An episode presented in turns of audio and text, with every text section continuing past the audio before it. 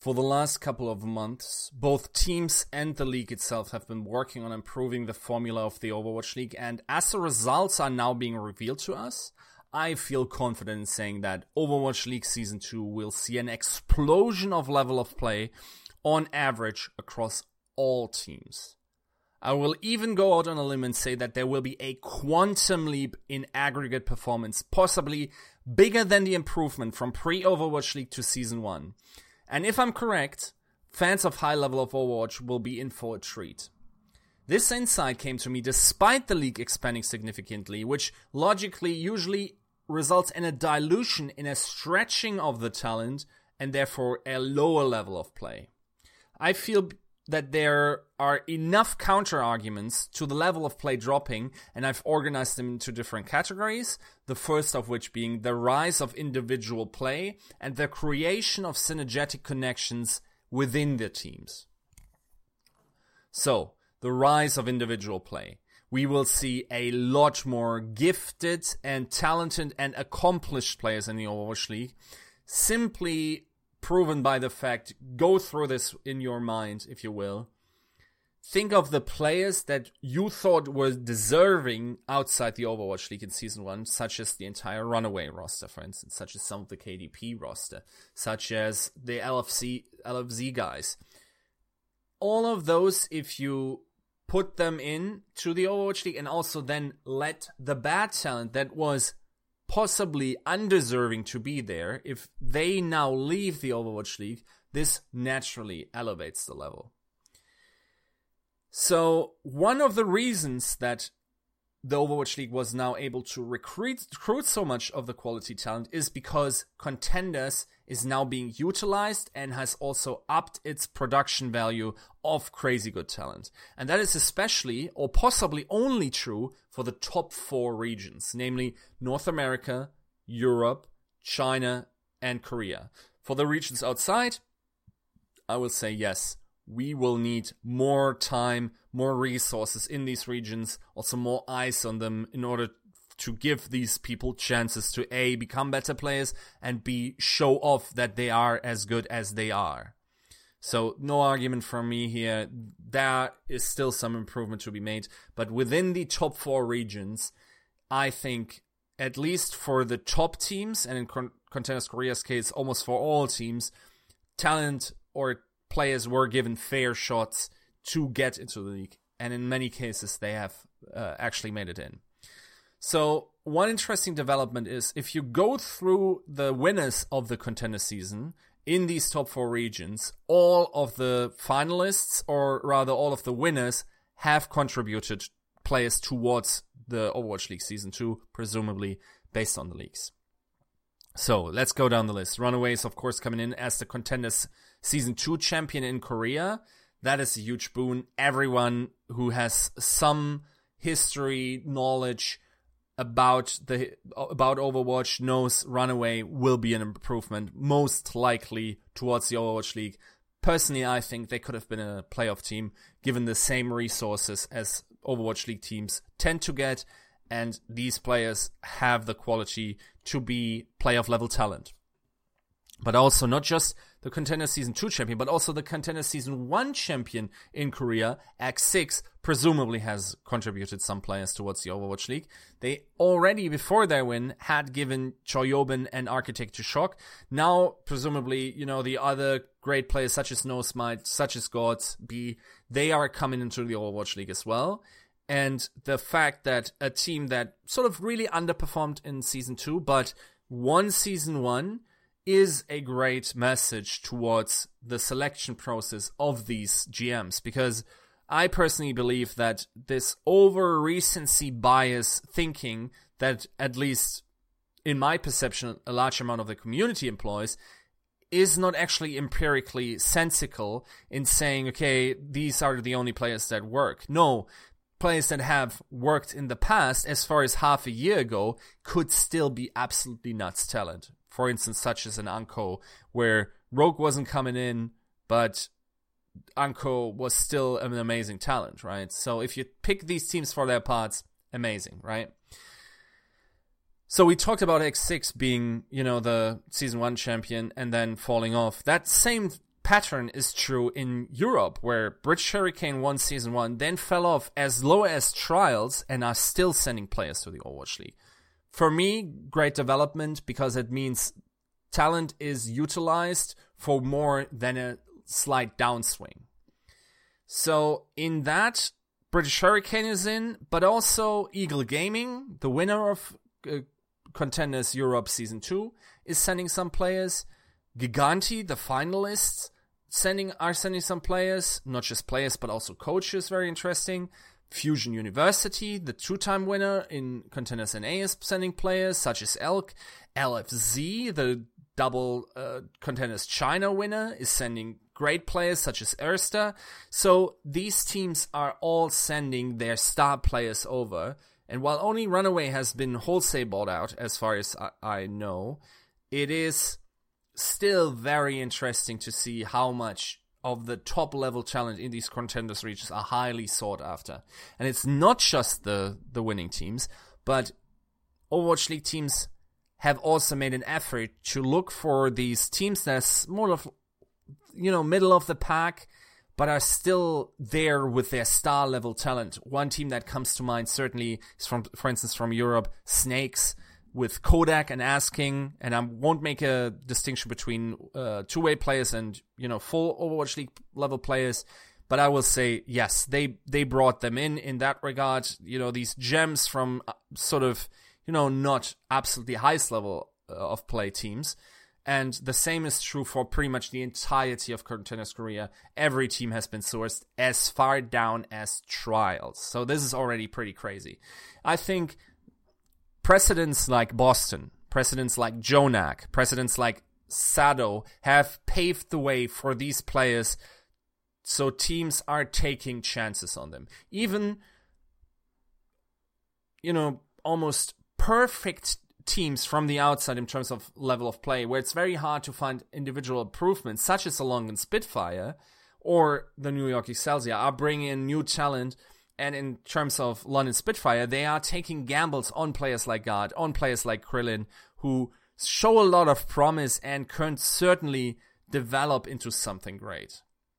Another thing that they're shuffling and mixing so did is that a lot of these bench players that were there before, such as Closer, now gets onto other teams and they don't just sit on the bench and get to elevate their level of play because Closer is an above level uh, player and by having him play, which I presume he will be uh, on Dallas, I think this once again elevates the level of play. The mixing and matching also created some amazing duos, especially. I will now name the example of Frontlines, where in Overwatch League Season 1, some of them were questionable. Now we have over half the talent pool or the teams with potentially star level front lines. So let's go down the list, shall we? Fury and Gesture. Don't think that's arguable. Fate and Space. Try me. Mano Meko. Mm-hmm. Dako Popko, I think will be great. Bumper Janu as well. OG and RCK have great potential. Poco and Seta have shown that they uh, have something there. Fissure and Zunba could be great. Raw and Void are certainly one. Yes, more towards the sleeper pick, range of the spectrum, but still have a lot of potential, then Choi and Smurf, Choi is nuts. If Smurf can bring it up to his level, this will be a great front line. And then, as a full sleeper pick, I want to see Geguri and Fearless what they can do with a solid backline this time around. And I have to say, if I compare it to front lines from the first season, such as, for instance, let's take Muma and coolmatt, who by all means for most of the season were an above average frontline in the Overwatch League season 1, I don't think you could feasibly say that now. I think if I assess them at this point in time, they are not above any of the 11 teams I just mentioned. Other than Geguri and Fearless, I think they could feasibly be above. I think, at least for me, and that might just be my biases, but I think that, that when all is said and done, all of the aforementioned teams will likely, or the vast majority of them, will place uh, in terms of performance above Muma and coolmatt. And the fact that Houston wasn't able to augment their team, which is very unusual actually, if you go through all the persisting teams from season one, that they didn't make any huge improvements other than Dante is a problem because by not improving, you are tremendously falling behind. I argue simply because a lot of the factors are bringing in new talent, and by not doing so to the same degree that other teams are doing it, you are falling behind. I argue. That might not be a, a thing that they can fix. I'm not sure what, what's going on with GGA and Infinite, but it's certainly a problem for them. So, okay. So we have the utilization of contenders uh, regions of the top four. We have great pairings being made. What we also have is, and I made a video on this, young giants coming in, meaning that great talent that have proven to be doing it for a while are now coming in and are ready to prove themselves in the big leagues. They are finally 18. Players like Haksal, Flower, Leaf, Goucher, all these come to mind, and they are here and they want to take the top spots. Then everyone is going for the crown, and e- most of the teams have actually said we're not going the full PR route we're mostly trying to absolutely win the Overwatch League or place as highly as possible. And there are only few teams, such as Houston, such as uh, Paris, and arguably one of the Chinese teams that have said, okay, we want to try it with a PR route. Even though that said, I think this actually didn't decrease the level of the league in any way because all of the teams I just mentioned have talent on them that absolutely should be in Overwatch League, and you're you couldn't possibly improve them as hard other than you know getting talent from other teams ahead of yours, meaning you know outbidding them or whatever. But in terms of the entire player pool, this doesn't change much. It wouldn't mean that more better players would be coming into the pool. It would just mean that we would have different mixes if these teams weren't going for the PR uh, value. So there, I don't have a problem with that at all. That doesn't do anything to my argument. I think the level play is still elevated in that regard. But what? Why is it also elevated? What is what is one big big boon that is coming in towards talent selection? It is of course statistical analysis. One of the biggest factors of statistical analysis is the things you can do before the Overwatch League season even starts, which is talent selection. You can go sort through way huge amounts of data and find these hidden, possibly hidden gems in other regions, in lower level, you know, competitions, or really in competitions where not too many people watched. If you have these VODs, uh, you know, accessible and then can read them into your VOD reader. If that's possible for you, you can much more quickly sort through these and say to your regular analyst, okay, I found something. This guy's crazy. Look at him if he meets the eye test, let's invite him. And this has been happening happening what much more frequently now in season two. Not only are the persisting stats analysts like WizardHyeong still in the scene, like for instance, um, of course, BZ, but we're adding more. I already told you about Baroy. Other people like Baroy are coming in. There are entire statistic companies that are now taking part in this the the level of statistical analysis, both in talent selection and in also creating, you know, finding things about your level of play, the opponent's level of play, matters in general, small tweaks. This will all be upped tremendously because people are finally spending money on it because there's some precedent now that this works. And I sadly can't disclose too much of that information. It absolutely did work. Empirical evidence is there. Statistical analysis is legit. So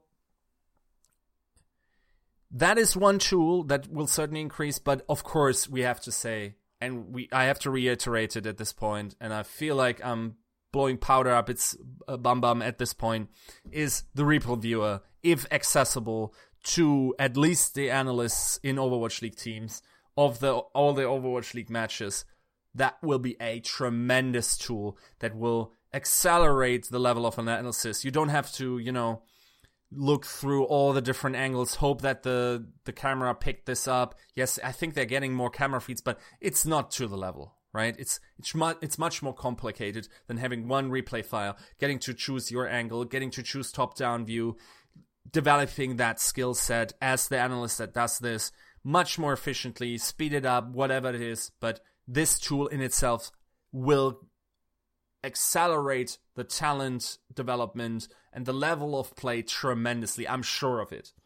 So, as we talked about the dilution of uh, talent, not really dilution because we're dripping in high concentrated skill into the mix, but the the you know addition to the scene. It's not just that new players are coming in; it's also that new coaches are coming in. For one, the new coach of London Spitfire, Coach 0815, I think he's called, bringing a vast experience uh, of you know esports in general then other very successful coaches, such as Saita comes to mind. The Gigantti coach, who with very limited resources was able to build these two great uh, Gigantti rosters even beforehand, even you know before the Overwatch League season or, the contender season started. He was already a big name in Europe, was developing talent in Europe, mostly with Finnish teams. This guy is now coming in for Paris. Packing is someone that is coming in. I think a former drill sergeant, not 100% on that one. I think he's a Marine. Former Angry Titans coach is now going to the Valiant. This is upping the level of play. Then also, coaching staff teams are now split apart, get their own teams, and get to, crucially, improve the other coaching talent around them. So, WizardHyeong comes to mind. WizardHyeong, of course, for with uh, before that with Pavane on NYXL, and now they get to split, and almost it's it's like a cell dilution, and they get to sp- split up once again and get to you know almost you know inseminate these new coaches with all the crazy things they know about Overwatch, and the level of coaching will once again be upped in aggregate over the entire league, simply because there's now less concentrated you know, quality while really not using, you know, much towards the top. I think if these people are eh, worth this their weight in gold as I think they are, then they will be able to not just educate their players but also their coaches on what the things they want from them and what skill sets for these coaches to develop. I think this will be a great improvement in that regard. It's also that all of the former coaches, all the players have much more experience. They know what the experience is like now. They know what the drag is, right? All of this is very well known. And while the experience was almost a hardcore practice environment, now we're actually slowing down with the league a little bit because we know that the league will now only be 28 games per team.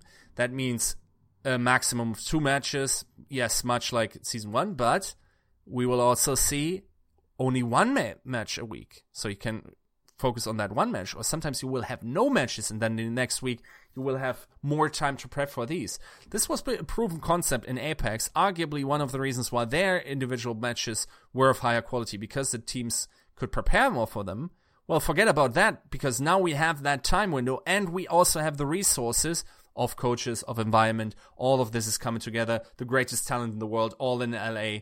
This is a concoction that will, um, you know, produce greatness. I'm sure of it, right? So all of this is happening, and unless something like stupid like loser's pick comes in, which would then you know have to force the teams to practice much more maps than they were in or would have to in season one because you had sort of a limited pool. I think the maximum you could have played is was 12 maps. If you now still have the same amount of maps, but every week, yes, that's a problem. I, I hope that is not the case. That's how they will do it. Uh, I haven't I have no inside information on that, but it is so, certainly something that could down cut down on the uh, overall improvement of level of play. Certainly not to invalidate my argument, though. So, okay, all of this said and done, one thing is very important, and that is also if we're talking about level of play, because crucially, I said across all teams.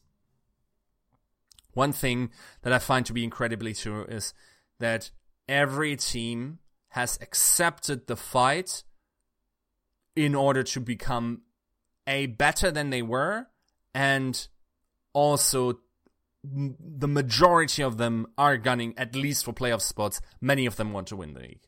So, of course, let's start from the bottom. Shanghai Dragons, unprecedented levels of terribleness in season one. 0 and 40. This will not happen again. I can't even imagine an 0 and 28 uh, loss team. And I think personally that also no team looks as terrible as that would be possible for them to go 0 and 28. Before this season, I didn't think they would be this bad, but I almost had a hunch that, you know, they, they weren't going to be uh, amazing players. Now, even with improvements, you know, we talked about uh, trajectories on this channel. It was very hard for them to come back, but now the Shanghai Dragons seem to have taken on that fight. They have cut almost all of the, or actually all of the dead weight, have probably cut one of the best players on their roster in the process. Ado, I still don't quite uh, get that idea. He's certainly in though. So once again, he's still in the pool. No level of play being lowered, you know, in aggregate across all teams, but I will say that now Shire Dragons looks much like a much more competitive team, bringing in KDP players. This looks to be a solid team. I'm not sure if they're playoff level, but they are certainly not the worst team in the league. So this is great to see that they accepted the challenge and want to, you know, not rest because you, you, you could theoretically build a brand in a league where there's no relegation on being the infinite eternal loser. That could potentially work, I think. So they they don't want to do this, and uh, that's great to see in terms of you know average level of play across the league. And this is also true, for instance, for Florida Mayhem, second worst league uh, team in the league uh, according to their record. They have almost cut all the fat, have gotten um, of gotten rid of, of almost all their European players except TviQ. Not sure what he's going to do, but I, what I will say is, yes, Florida hasn't picked up the greatest Korean talent in that regard. They have tried to help Saya play a little bit out here, but yes, they are certainly, you know, not the most impressively looking team. What I will say there is though, their improvement or the like if let's say as a thought experiment, I think if the new Florida roster plays a best of 100 against their old roster, I don't think the old roster wins more than 20 games. So I think the new roster is uh, improved, which once again works towards the argument that level of play is being raised. Next up in line is Shock. Shock's a playoff team. Shock is absolutely a team that has improved tremendously in terms of what talent they've brought in. The coaching staff is now coming together. They have more time to prepare all of this. Viol2t is nuts.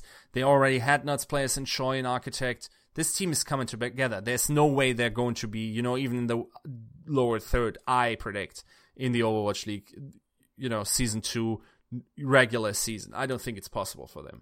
Dallas has tremendously improved, would be the next up the list have brought in, you know, closer the argument I um, um, mentioned before. I think RCK is a great talent. Have heard great things about him.